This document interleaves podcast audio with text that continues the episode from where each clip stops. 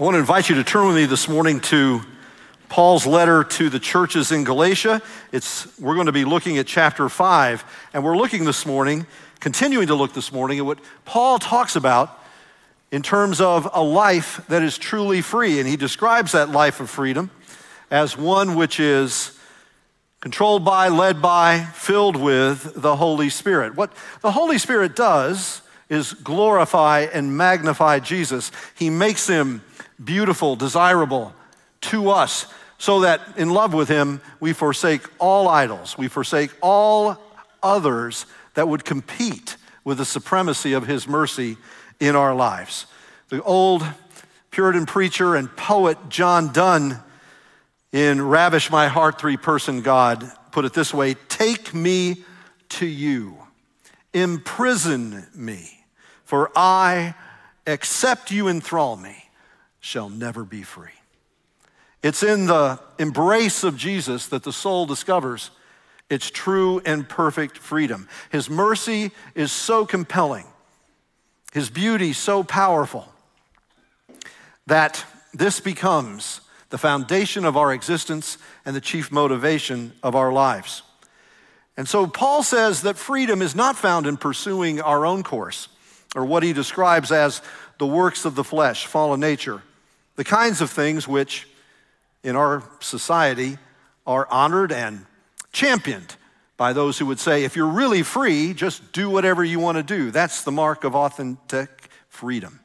But true freedom is found not in slavery to self, but found in the glorious liberty that belongs to us as God's children. That's why there are two crosses that are before us in the scripture the cross of Jesus, on which he died and bore the burden of our sins, took all of that shame upon himself, but also the cross that we take up. Jesus said, If anyone would follow me, let him take up his cross and f- do it how often? Every day. Every day we are putting to death those aspects of our lives which are contrary to the will of God and leaving them behind. We're giving them a Christian burial. How? Well, it's through the power of the Holy Spirit. Religion, mere religion, will always tell you to do this, do that, follow these six steps. It will root your relationship with God in your performance, or it will commend to you not a relationship with a person, but work that you do in order to somehow change your life. That's why that whole movement is called a self help movement. But DIY salvation is contrary to the gospel. We cannot do it ourselves. And if you try, you will soon discover that that's the case. And so, where is the place that we can find true transformation? And we discover that the place is a person, and that person is the Holy Spirit. And that's why Paul highlights his work in this section as he talks about the life of Jesus being formed within us. So let's look in Galatians 5, verse 16, and then we're going to drop down to verse 22 and read into chapter 6. So, verse 16 So I say, walk by the Spirit, and you will not gratify the desires of the flesh. And then verse 22 But the fruit of the Spirit is love, joy, peace forbearance, kindness, goodness, faithfulness, gentleness, and self control. Against such things there is no law. Those who belong to Christ Jesus have crucified the flesh with its passions and desires. And since we live by the Spirit, this is how we've come to life. It's through the Holy Spirit that we've come to life. Since we live by the Spirit, let us keep in step with the Spirit. The very one who brought us to life is the one who will give us power to live. Keep in step with the Spirit. And then he begins to talk about what's contrary to that. Let us not become conceited, provoking, and envying each other. Brothers and sisters, if someone is caught in a sin, you who live by the Spirit should restore that person gently. But watch yourselves, or you also may be tempted. Carry each other's burdens, and in this way you will fulfill the law of Christ. If anyone thinks they are something when they are not, they deceive themselves. each one should test their own actions, and then they can take pride in themselves alone without comparing themselves to someone else, for each one should carry their own load. And this is the word of the Lord. Now, Paul's talking about what it really means to live full of the Holy Spirit. Now, I don't know what you think a spirit filled Christian looks like, or maybe even a spirit filled church. When I was growing up uh, in the Lutheran church, the Holy Spirit certainly showed up in the creed, I believe in the Holy Spirit and so on, but we didn't talk a lot about the Holy Spirit. And then in my teen years, I started uh, hearing a lot more about the Holy Spirit from other Christians. And I didn't know what to make of it. They were talking about the evidences of being filled with the Holy Spirit. I particularly heard about phenomenon like prophesying or speaking in tongues. I'd never heard of such a thing. I, I, didn't have any idea what it was. I'm just a good Lutheran kid. I didn't know what any of these other churches were teaching on these things and really didn't understand the distinctive approaches that different communities take on that. I had an independent fundamentalist Baptist friend. And I asked him, What is this whole thing about speaking in tongues? And he said, Well, if you speak in tongues, you're demon possessed and you'll go to hell. I was like, Wow, okay. How about that? Who knew? Oh my gosh. And then I had a Pentecostal friend, and his name was Tim. And I said, Tim, what is all this thing about speaking in tongues? He said, Oh, speaking in tongues, that's a sign that you have the Holy Spirit. And if you don't do it, you'll go to hell. And I was like, Well, well, damned if I do and damned if I don't. What am I going to do here? It turns out that the marks of being filled with the Spirit aren't necessarily spiritual gifts, which can be given instantaneously. And aren't really an evidence that somebody necessarily is right with God at all. After all, there are people on Judgment Day who will say, Well, Lord, we prophesied in your name, and Jesus will say, I never knew you. And so there are works that can be done through people's lives of power that really don't prove anything about them, it just testifies to the mercy of God. But the mark of a spirit filled person is what Paul describes here as not a gift, but fruit something which is cultivated and grown within us. It's the life of Christ within. He describes it as love and joy and peace and patience and so on. And he says, Against this, there is no law. This is the life of Christ within us. You and I are called to be people who walk in the Spirit. What does that look like? Well, the very first thing Paul turns to is something that's very interesting, and it has to do with the way the gospel works in our lives. Remember, the whole point of what's going on in Galatians is the preservation, the cherishing of the truth of the gospel. These churches have had the simplicity of the message of the gospel subverted in their lives. The message that you are right with God, not on the basis of anything you've done but completely and exclusively on the basis of everything Christ has done his life, his death, his burial, his resurrection. That is the basis of our being right with God. People had come along and said, Oh, yes, you have to have faith in Jesus, but with your faith in Jesus, you're going to have to add in all of these other things, and that will commend you to God. Well, of course, as soon as you get on the treadmill of thinking, I've got to add in what I do rather than trusting in the one who said, It is finished, as soon as you start adding your parts to it, you, you lose all peace. You never know, well, when have I done enough? When do I know that I'm truly right with God? Or if I am right with God today, I'm not sure that I will be by Thursday. And so the introduction of uncertainty and anxiety and fear comes into play. And Paul deals a death blow to that, reminding them that they are right with God, they have favor with God, not because of anything they have done or because there's something in them to commend them to God, but because God has loved them before the foundation of the world and sent his son to be their savior. And he has paid the full price for their sin. This is why they're God's own children. And he has sent his Holy Spirit to them, not only to bring them to new life, but to form the life of Jesus within us. All of that is God's mercy and grace to us. And so Paul says, this gospel message is now not only something which is the ABCs of the Christian faith, because I do think that's how some people think of it. Oh, the gospel. That's, that's for people who don't know Jesus. Well, it is for people who don't yet know Jesus. But the gospel is something we keep preaching to each other because the gospel isn't just the alpha, it's the omega of the message of the Bible. And it's something we keep preaching to ourselves and preaching to one another because we are gospel amnesiacs we forget that our security in life, our place in life itself, is in Christ and not in our performance.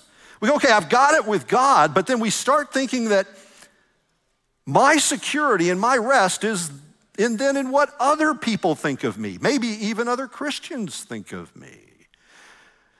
And that leads to a trap. And Paul deals with it here. He says, if the Holy Spirit is present with you, look at verse 26, let us not become conceited, provoking, and envying one another.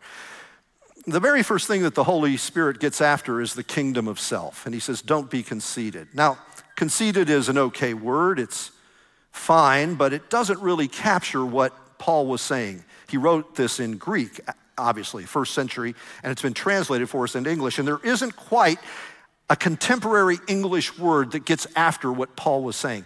The old King James Version does have an expression in it when it translates this word, and it calls it vainglory. Don't be vainglorious. Now, that's not, that's a kind of archaic expression, and you're probably not going to use it this week. You're probably not going to come up to somebody in Costco and go, stop being so vainglorious. But let me, let me, if you will, if you'll allow me, take vainglory and give you kind of a contemporary version of that. Honor hunger. Honor hunger. What is honor hunger? Don't be honor hungry. Honor hunger says this I have to have the first place. I have to be the person who gets the credit. I have to be the person everybody respects. I have to have the corner office. I have to have the biggest bonus. I have to have the best car. I have to have the best house. I have to have the applause. And if I don't get it, I'm going to be angry.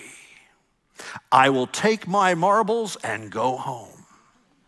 Where's my honor? I'm hungry for it. Don't be fooled by honor hunger. And then he says there's two evidences of honor hunger. Here's the first one provoking. Provoking. Now, that's a word that could also be translated competing, it's a competitive spirit. Now, that's hard for us as North Americans to let go of. We're drunk on competition. We love to compete. We, we turn everything into a competition. We have cooking competitions.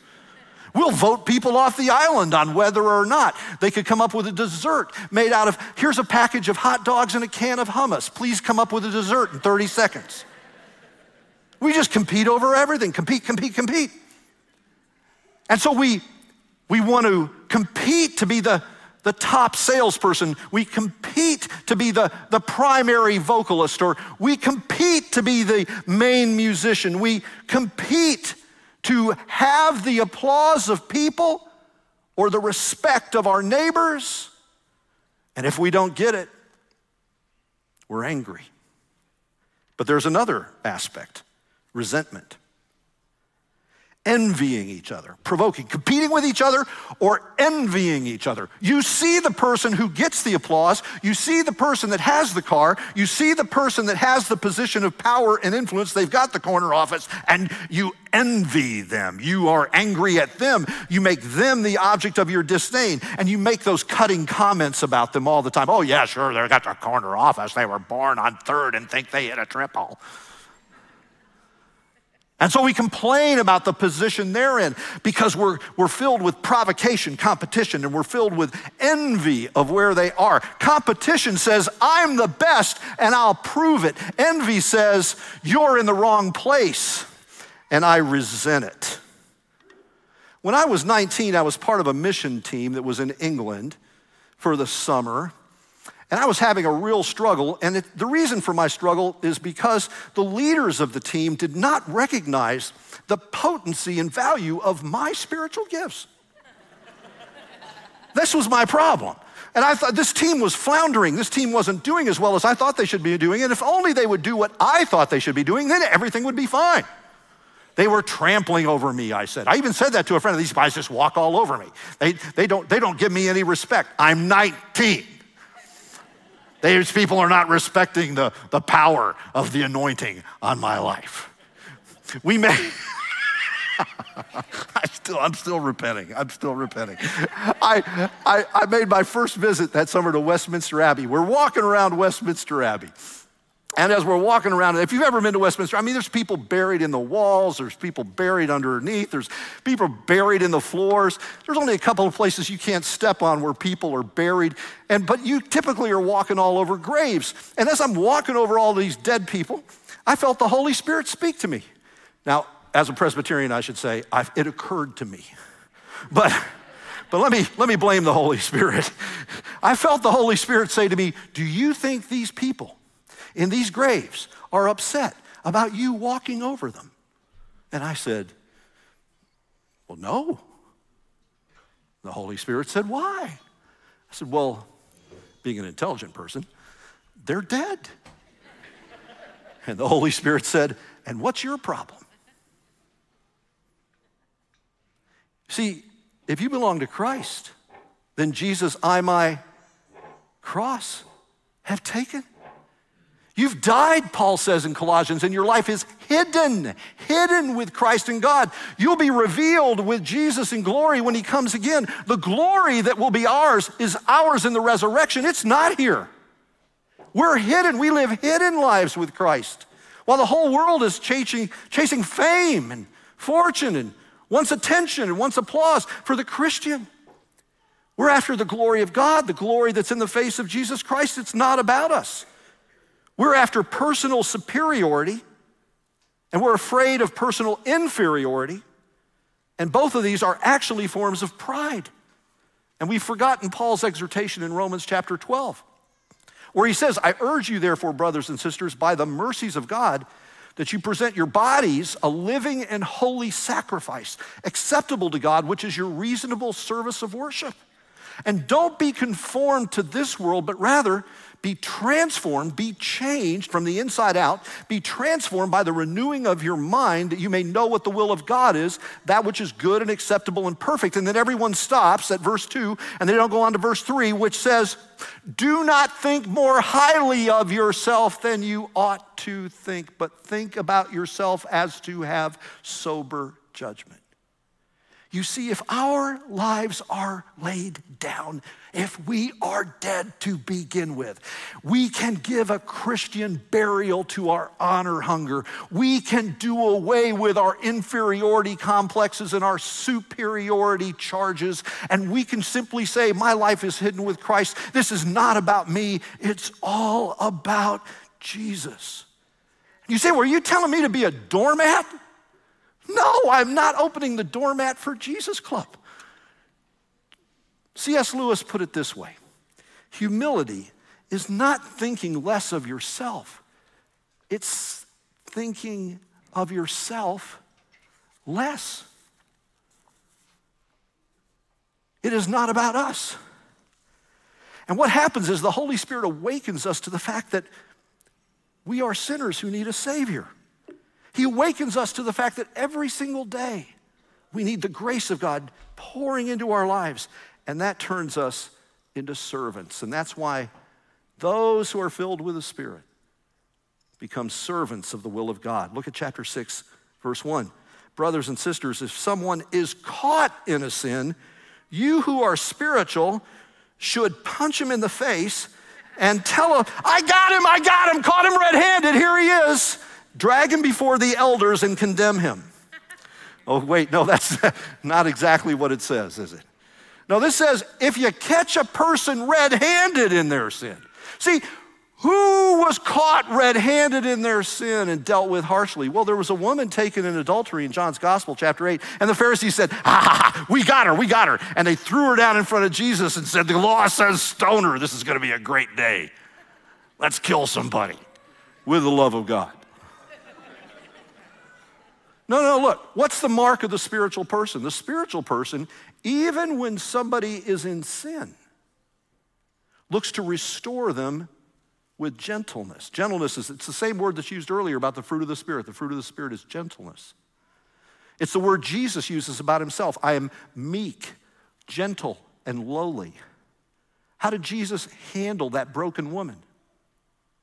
He cared for her, he freed her. People wanted to kill her. he washed her clean. The word that Paul uses here for restoring is katartizo. It's, it's a medical term. It means taking a, a bone that's out of joint and getting it back into its place. One of the marks of spirituality is not saying, gotcha. It's saying, how can I help you? How can I come to you in this place of brokenness and walk with you? Churches give language to this, they give voice to it. They'll say, This is a church where broken people are welcome until somebody broken comes in. And then they go, Well, not that broken. I didn't mean like really broken. I mean, because, man, you are seriously broken. Counseling center's down the block. Well, well, the counseling center may be part of the answer, but, but so's the Word of God, so's the worship of God, so are the, the bread and the wine, the Lord's table. All of these are there. And that means you and I are meeting with people who are in pain.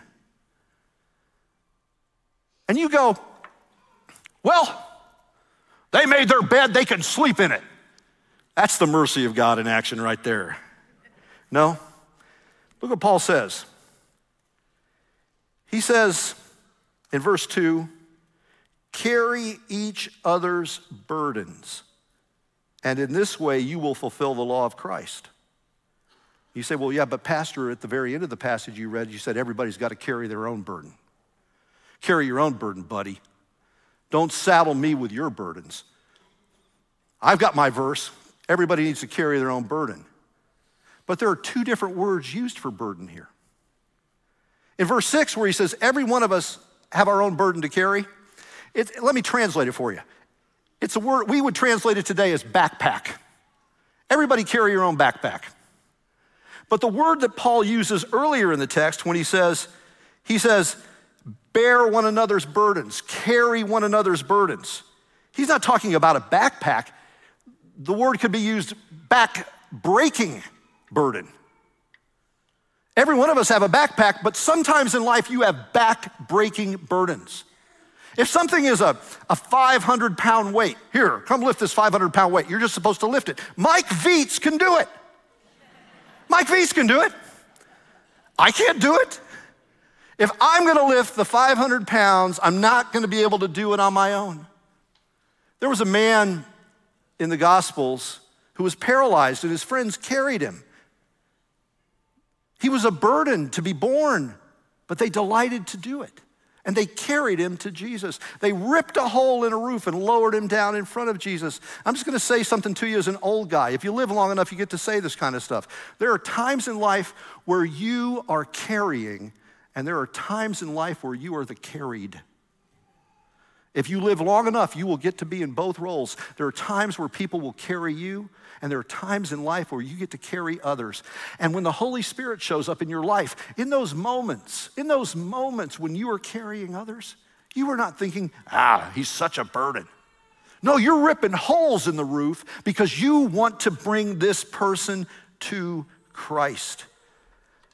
When the Spirit is at work, broken, the bitter, the trapped are healed, the proud and the angry are humbled, and the burdens of life are shared together in a community called the church. Why? Because there's a different spirit at work than the spirit of the age, than the spirit of the world. Here's the spirit of the world it's that competitive, envying spirit. There was a man named Cain, the first son, the elder brother the first son of Adam and Eve, the elder brother of Abel. And God accepted Abel's sacrifice, but he didn't look with favor on Cain's. He didn't get his applause, he didn't get his honor hunger met. Abel did. He hated him, he was angry with him. And you know what Cain did to Abel? You know what that elder brother did with his younger brother? He killed him, he murdered him. And God came to Cain and he said, Where's your brother Abel? And Cain said, Do you remember the famous rhetorical question? Am I my brother's keeper? Fascinatingly, the New Testament calls Jesus our elder brother. Jesus is my elder brother. He's your elder brother. And when you and I were missing from heaven, when you and I were rebels against God and running far from God, when you and I hated God, we had murderous envy in our hearts, competitive hatred in our hearts, and God said, Where are they? Jesus did not say, Am I my brother's keeper? Now, Jesus looked at us and said, I am your keeper. I will give up my glory. I will give up the wonder, the beauty of heaven. I'll give up the throne and I'll become a slave and I will die for you. I will give, because here's the gospel my life for your life. Jesus is the true and greater elder brother who came not to kill us, but to save us. And then he puts his heart inside of us so that the love that says, My life for your life, becomes the motivating factor of our entire existence. I'm not looking for the applause of people. I'm not looking on anyone else's success and thinking, if only that were mine. I have been given a relationship with God through Jesus Christ. Destitute, everything taken away, like the song that we sang earlier said, I still have heaven and Jesus.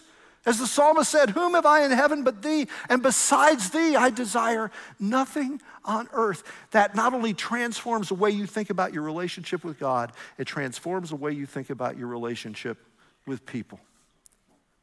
In Charles Dickens' great novel, A Tale of Two Cities, that begins, It was the best of times, it was the worst of times, it comes in the end to a man named Charles Darnay who was sentenced to death and he's awaiting execution. And a man who looked strangely like him, but who lost out to him in the competition for the hand of the woman they loved, Sidney Carton, does not want him to die.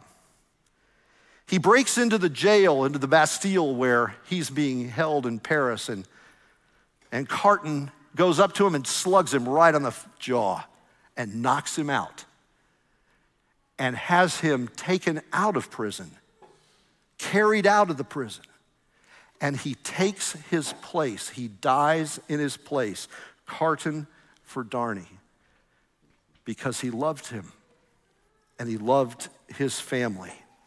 And when someone said to him in the jail, as a woman said to him, Are you dying in his place? And he said, Yeah. And then maybe the most famous sentence of the novel it is a far, far better thing I do than I have ever done because it is a far, far better rest that I go to than I have ever known. What causes us to live lives that are laid down, who look at the people we work with and say, I'll give my life for yours? I'll take the blame instead of blowing the whistle on you. What turns our hearts away from the kingdom of self and into the kingdom of the Holy Spirit? It's the transforming love of Jesus Christ that's communicated to us through the presence and power of the Holy Spirit. My friends, the Holy Spirit can come to dwell within you now and communicate to you the great love that God has for you, that secures you, that anchors you, so that you don't have to live competitively with others. So you don't have to look on the success of others with envy and anger. That you can rest in the awareness of the love and the joy that God has in you and the peace He gives you through the gift of His Son. And so, whether you're in the balcony or joining us online or here, I want to encourage you to simply bow your heart and say, Jesus, create in me the life of the Holy Spirit that delivers me from honor hunger and makes me hungry only for the honor of you. Let's pray. Lord Jesus, there are mountains in our heart, mountains of selfish kingdoms. It's deeply rooted in us. We don't like it when we don't get the credit. We feel insecure when we see the success of others. and the drivenness of our society threatens to undo the security that we have in our hearts that can only come from the smile of heaven. Deliver us from it and focus our eyes on Jesus, who gave his life for us, who bore our burdens for us, so that we can give all of our cares to him who cares for us and be at rest, finally be at peace in the beauty of the gospel, in the one who said, I will be the elder brother and I will give my life for your life. Amen. Let's all stand together, shall we, and rejoice.